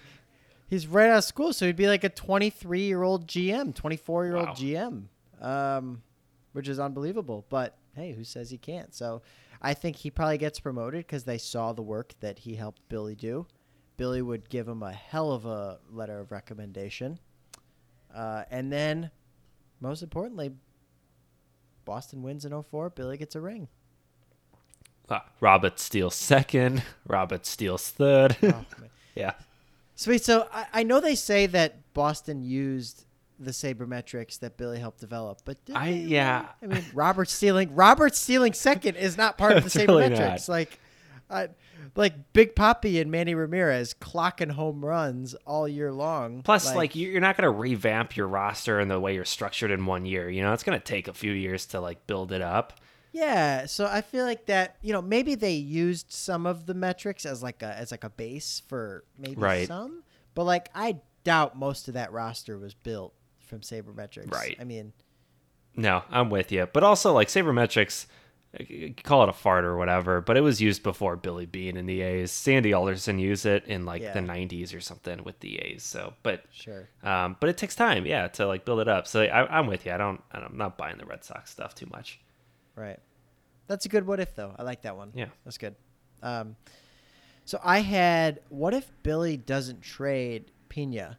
Does the whole experiment collapse? I mean, so I guess maybe not just Pena, but like doesn't trade Pena, doesn't trade Giambi, doesn't like do all of that shit at the deadline. Or was it at the deadline? That was or before the deadline, yeah. It's before the deadline. The first the first round of trades. So if he doesn't go through that first round of trades when they're really sucking, and then after that is when they start rolling. So what if he doesn't do that first round of trades? Does it all collapse or do they eventually click? It's a good question. I mean, the reason for the Pena one, right, was because he Art kept starting him at first, and he wanted Hatteberg. Um, Right.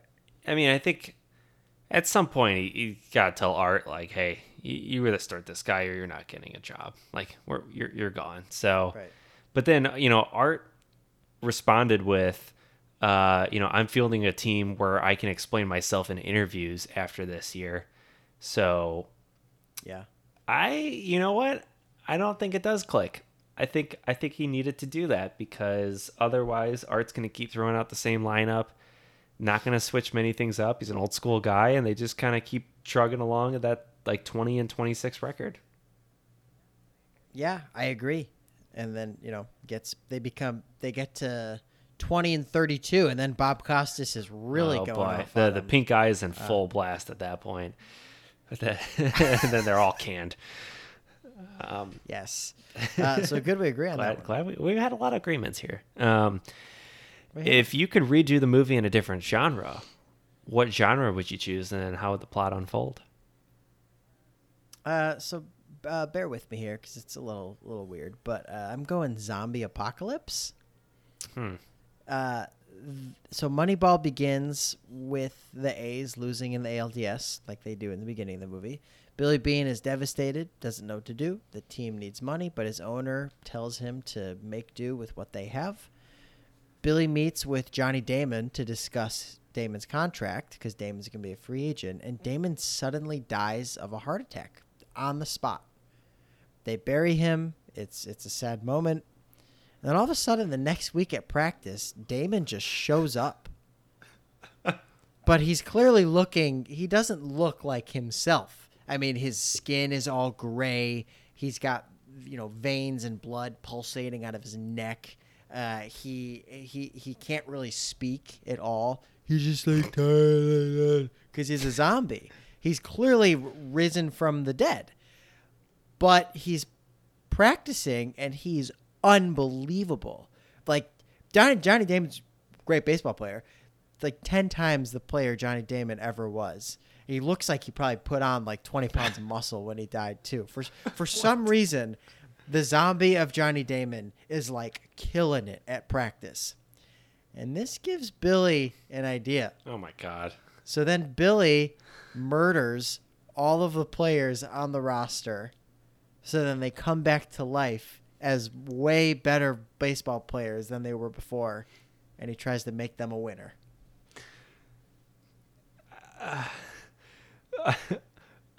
Um, I I I uh, I, I don't know. I, I don't know what to say. Um, so I guess Johnny Depp is is in this movie probably. Um,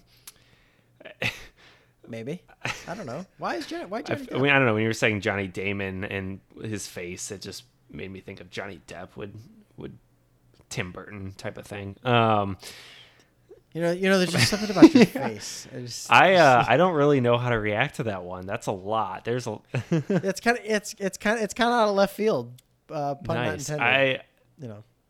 So I mean, it's really it's so it's a zombie apocalypse, but it's also like a a serial killer. Not really apocalypse. yes. I yeah, mean, he murders a lot of people. Billy's a serial- yeah, I mean, maybe uh, you know, it's sorry, I should have referenced this. It's not just Billy alone killing everybody. It'd be the scouts too. Uh, Pete would probably help as well, even though Pete probably isn't needed in this situation because they're not. They're not They don't need to using that, yeah. sabermetrics. They're just killing people, so they come back as like these mega athlete zombies. Um, Okay. so basically, it's the front office. So Billy convinces the front office and the scouts and everyone involved with the A's to murder the players. So then they come back as these incredible baseball players. Okay. Yeah. I mean, it's got like, I'm kind of thinking like Space Jam too. I don't know why. It's just like they're superhuman in a way. I'm, I'm trying to, I'm trying to Sure, bring this something like together, that. but that is, uh, I mean, I'd watch it. Don't get me wrong. I would watch this film. Um, Yeah. okay. Nice. Um, mine's, mine's a little have? bit more down to earth. Mine's a mockumentary. I shouldn't say down to earth because it's a mockumentary, Nice. but, um, so basically, you just change Billy Beane and Peter Brand into like two incredibly nerdy guys that know nothing about the game of baseball. And all they do is put numbers in a computer, but they just keep winning. Like they just it spits out a lineup and they keep winning and they go like 120 and 42. Like it's just like an insane season. Wow. Um, and they're just like interviewing like other people post mortem, like talking about the team. They're just like, it just worked. like these guys just found a way to get the numbers to work, and it's just like you just cut to like the They just did it.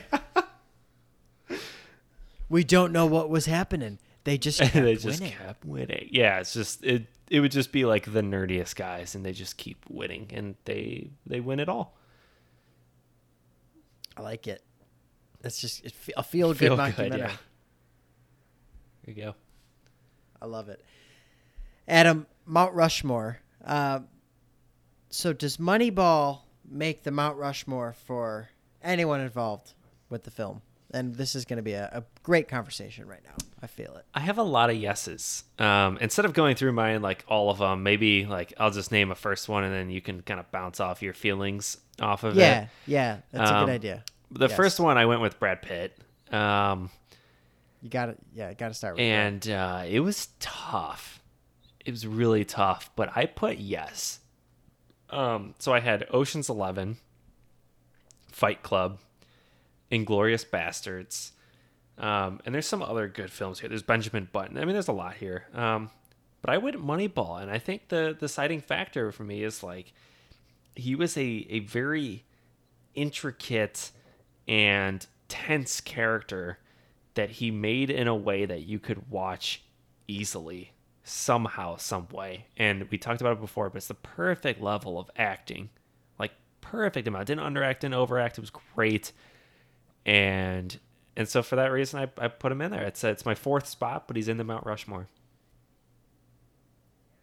Yeah, I, I agree with you with Brad Pitt, and it was really tough. Uh, as I said earlier, I love Brad Pitt, and I love so much of his work. Um, so the ones I was considering, so I had Fight Club, The Curious Case of Benjamin Button, which gets a bad rap, but you know, one of David Fincher's better Mhm. movies, I think. Uh, Inglourious Basterds, Once Upon a Time in Hollywood, uh, and uh, Seven. So I was kind of considering all these, and uh, the ones I ended up eliminating here were Seven and Benjamin Mhm. Button. Uh, I know I just hyped up Benjamin Button and Well, no, removing it from. it's his role in that movie But I mean, yeah, I, I, I totally agree with you with what you just said with his performance in Moneyball. It's really different than anything else he's ever really done here. I think it's his most sentimental performance, but he's also playing this incredibly like anxious and insecure tough guy. Um, maybe not tough guy is the wrong word, but just this very confident. yeah the alpha male like you mentioned in the but room at the same time he's very insecure. Yeah, he's that alpha male. Yeah, so um, everything in terms of like the way he eats when he's Mm-hmm. You know, when he's just like grabbing a handful of nuts and stuff in his face, or after, or after, or after the trade, he like shoves a Twinkie down Yeah, his oh, that looks so Like, good. just- his, yeah, his mannerisms are even really good in this. So I, I, I, I agree with you. Moneyball is absolutely in it for Brad. I Pitt. mean, it's crazy when you think of Brad Pitt. That's probably not the first thing that would come to your mind, but yeah, um, we're in agreement there. It's just unbelievable performance. Um, the next one is Jonah Hill. I put yes, and uh, we talked about accepted. You know, we we recorded that one, and, we mentioned the Moneyball, obviously, in that one. Twenty One Jump Street and Super Bad too. You, you don't you don't get Jonah Hill without those two, but um, No. and I do really like Jonah Hill. I will say in uh, Wolf of Wall Street. I think he's really good. I'm not a huge fan of the movie, but I he's really good in that. But in this one, um, his range is unbelievable. he's so good. He's so good in this. so- yeah. You know, he starts out, and in the first scenes, he's a very insecure, new guy, as anyone would be, coming into a job, especially like this industry where you don't have any experience. He didn't play baseball. He's an outsider. He's coming in fresh out of college. You know, he's unsure of himself. There's that scene when he's talking about the player evaluations with Billy, and he's just like, "Oh, hey, Billy." Uh, he like shakes his hand at first, which is hilarious, and Billy's like, "Oh, okay, hey." Um, hands him the player evaluations. He's kind of like nervous, but also confident, which he portrays yeah. perfectly. And then as the movie progresses, he grows so much um, as really a character does. and as an actor, and he like he kind of like underacts he's very like stoic and and then he just uh, he's so good at growing into a confident um but not arrogant role i mean he keeps his character the whole time but he just develops it as it goes on so i, I really love him in this i think he i think he deserves a, a really big shout out so it's a big yes for me yeah once again i totally agree with you uh, so i have Superbad, Moneyball, Wolf of Wall Street, and Twenty One Jump Street. So kind of kind of right there with you. Um, the the connection between Brad Pitt and Jonah Hill in in Moneyball is yeah. so good. They have such a great chemistry. I wish they did. I wish they did more I work know. together because they're just like it. They are just like dynamite together on screen. Um, they're just like just Brad being kind of that mentor, but they're both buddies at the same it's time. Perfect. Uh, yeah. It's, it's awesome. Yeah, I really love it. So yes for Jonah Hill. Absolutely. What about Philip Seymour Hoffman? That's the next guy on my list. What do you do? You, no. Uh, yeah, I I had to say absolutely. okay. Th- there's there's no way. I mean, he he's good in this movie. Like the thing about PSH is yeah. PSH. Uh, probably I, I would you know one of the most talented actors we've like we've really ever seen. I think just in terms of the the variety of oh, performances yeah. that he was able to give on screen. Ever, all of his work in Paul Thomas Anderson movies, uh, and then you know doing work with Ben Stiller and uh, um, oh, what's his name, uh, John Hamburg for Along Came Polly. Uh, his range was unbelievable. Uh, so you know, I, I I I I'm saying no. I mean, because just in comparison with everything else he did. Uh, Scent of a Woman, Boogie Nights, Talented Mr. Ripley, which is my personal favorite of his, Punch Drunk Love, Upon Came Polly, Capote, The mm-hmm. Master. Mm-hmm. Uh, Moneyball is not up there with the rest of the. That's, I just named like six or seven movies right there that I think he's better in. So I'm saying no. I, am with you. And plus, we mentioned, you know, he's not like a huge. He doesn't act much. He's he's kind of a stoic guy, which right. is. I mean, that's what he's supposed to be. Don't you know? It's it's not it's not a knock on him, but it's just hard to put him in a Mount Rushmore right. with that kind of performance. I, I so um, Absolutely. And then the next one I had, I had a no here. I don't know why I put her in there, but Robin Wright. I mean, she's barely in the film. Yeah, she she's yeah very minimal here. Yeah. Um, I, I Chris no. Pratt, what do you got? Uh, so I said no. I mean, I I haven't really seen many movies that he's in. Um, Guardians of the Galaxy obviously is is huge. Parks and Rec is probably his biggest mm-hmm. thing, maybe up until Guardians of the Galaxy.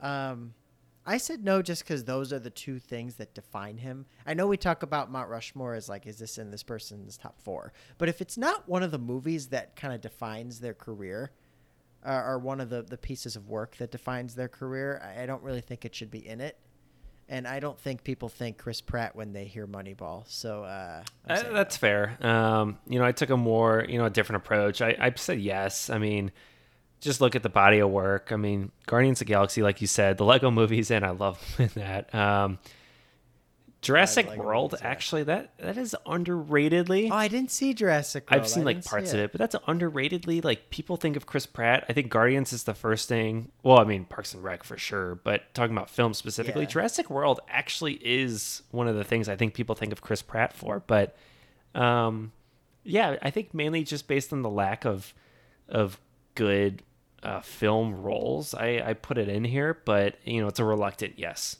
I'll say that. Sure. Uh, one more one more shout out I want to give here. Um, Bennett Miller, the director, he's only done 4 mm-hmm. films. Um, so it was The Cruise, Moneyball, Foxcatcher, and Capote. I've never seen The Cruise, but I mean, Capote is amazing. Moneyball is amazing. Foxcatcher was bizarre. I really like that movie. Um, Foxcatcher. It was it was really interesting. I mean, really good It was acting by acting, Steve yeah. Carell and, and Channing and Channing Tatum too. Really good performances. I just thought this the the story was kind of bizarre and, and just kind of the the way the plot unfolded. It was. It was. I don't know. Didn't catch me the whole time. But a well a well made movie. But I mean, talk about for a for a first four. I mean, he's off to a he's off to a hot start and got nominated for for best director for Moneyball. No, that is, and we talked So- about like the cinematography. We talked about everything that leads up to it. it really well done. Yeah. Um, and then I, the only other one I had on here is Aaron Sorkin. We we brought him up a few times, but you know he's done a Yeah. few good. He's written a few good men. Charlie Wilson's War. Have you seen that one? I haven't. I feel like you like Charlie. I, I've seen War it like once, and I was like, "Fuck yes!" Tom Hanks. Uh, I think Philip Seymour Hoffman's actually in that as well. But He, I believe um, he is. really good yeah. movie. It's Social Network. We've brought that up a number of times. I promised I wouldn't mention it again. Um, and Moneyball. so I, you know, it's in here, but Yeah. he's he's got a you know great resume. You know, we might be. Uh, we both need to watch Trial of the Chicago Seven. Uh, if your mother is right, then we might be putting that in there too. If she is Sorkin. wrong, though, so help me God. I'm just kidding. Hey, you know what? I, I, I should have said earlier. I mean, I, I, I said that I heard it was bad, but I only heard that from also one person. So All right, well, it's one against one. We'll have to be the deciding votes there. yeah, it's it's one one v one, one v one. Uh, Adam, is that it for your Mount that is it. Do you have anyone else? All no right. Well, then uh, So yes, so so yes for Brad, yes for Bennett Miller, yes for Brad Pitt, yes for Jonah Hill, yes for There Aaron you Sorkin. go. That's a that's a lot of Mount Rushmore. We're gonna have to start some carving here. Um, so let's wrap it up. We've got the final question, the one we always end on, the legacy. But uh, what what is the movie? What is Moneyball's legacy? So I actually have three bullets here. Uh, so three little things I want to talk about. So so one, obviously, you know, it's it's the movie about baseball metrics, and I know that's kind of like cliche, but not maybe not cliche, but it's like eh, you know, when people hear Moneyball, I think they're instantly like, oh, it's the movie where they use data to win the games. I think that's the first thing that that comes to people's minds. So that in itself is a lasting legacy because it's really the only movie that's been made about this stuff. Every other baseball movie is just your typical uh, shitty team group of misfits gets together and they learn how to like each other and play together and win games. Bees. That's every other baseball movie. What? Bees. Bees. Sorry. um, yeah, so like that's every other sports movie, really baseball movie ever. So you know, just the uniqueness of the story. But um, I'm also gonna say it is the. I really do think Brad Pitt's performance is a lasting impact here. I mean, his filmography is so massive, and he's given so many performances. But I don't know. I think this might be his best. It's so hard, but I, when all's said and done, like I just think what he brings to the screen here he's never done before. So that for me and then one more uh, the arrival of jonah hill. I know when we were talking about the mount rushmore and we talked about jonah hill he was a big deal before this but he had never really taken kind of that more serious path yet. And don't get me wrong jonah hill is still like really funny in all of his movies he's in. Comedy is at the foundation of what he does. But moneyball was was one of those first set of serious films or serious works that he started doing. Uh, and after that, you saw The Wolf of Wall Street. He made that Netflix series Maniac with Emma Stone, which was really twisted and fucked up and really cool. Uh, you know, this kind of led him down a, a more intense direction to be taken seriously as an actor. I mean, he got nominated for an Oscar after this. So, like, I'd say the arrival of Jonah Hill was a, was a big thing here. Couldn't agree more. Um, God damn it. Uh, there's more. accepted. That's the second time in a row. But no, I really, I mean, you took the words kind of right out of what I what I wrote down. So, you know, Jonah Hill. I'll start with that one. I, I, he's honestly one of the best actors right now. eh, That that people don't give credit for, it, maybe because he started in comedy and, and maybe that's what it is. But Right. um, you know, he I think you should get a Shmushmortion at the Shmushmortion clinic. Oh, that's such a That's so good. Great Joe Um, when he's trying Right. to buy the boots in a 40 year old virgin too at the We Sell Yourself on. Oh my god.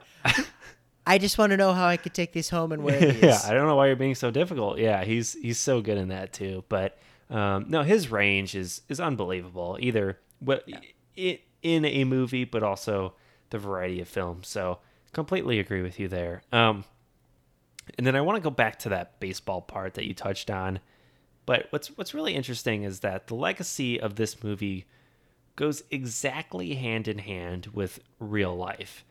And obviously, you don't make this movie unless there's some kind of uh, historical relevance and importance to what what happened and what went on. Right. But, um, you know, sabermetrics to me, anytime I think about these stats, and there's a there's tons of stats now that they talk about, but um, I always go back and think of this film, and I think of really the Oakland A's, and you know, I think specifically if you're a baseball fan and you watch this year's World Series, is a very analytics heavy World Series this year between the Dodgers and, and Rays, two very big analytics teams um, that are derived off of this A's team. And so, you know, you, you see it in Yeah. sports all the time. You saw it actually even outside of baseball. They tried to bring it to football, it didn't work too well. But anyway, um, it's that idea of, of changing the game and and really changing sports in general. So um, the ability for Sorkin and Bennett, um, Miller, and team to to take a very specific concept, like you talked about, a very relevant concept, and turn it into something that can really educate people and understand how how things are changing in such a massive industry. Um, I thought was was really nice and really fun to watch for me as a as a huge fan. So, got to give that a shout out. Love baseball. Love this movie. Love Brad Pitt. Love Jonah Hill. Love everything about it. I'm all in. I'm gonna go watch it again. Let's do it right now. Moneyball over I'm down. Yeah, I mean, you said it perfectly. This movie's great. Um, I have nothing else to add. That was perfect. Uh, the only thing I'll add is Jim Carrey. Uh, just, just- Yeah! I just Oh had my to say God. it. That's it. I'm, I'm saying the name. we didn't, we didn't, we didn't talk about Jim Carrey. That, that's probably a first. No, for I us, snuck it in there though, so it counts. Oh, Wow. So it does count. We have we have to name Jim Carrey once. one time. Well, we will do a Jim Carrey movie soon. It'll happen. Yeah. Oh, I got a couple ideas thrown Yeah. through my head right now. Oh, well, let's let's go back to the drawing board and talk about that. Uh, listeners, thanks for thanks for listening to our episode on Moneyball. If you haven't seen Moneyball, go watch it right now. I don't know why you'd be listening to this if you haven't seen Moneyball. Uh, until next time, cheers.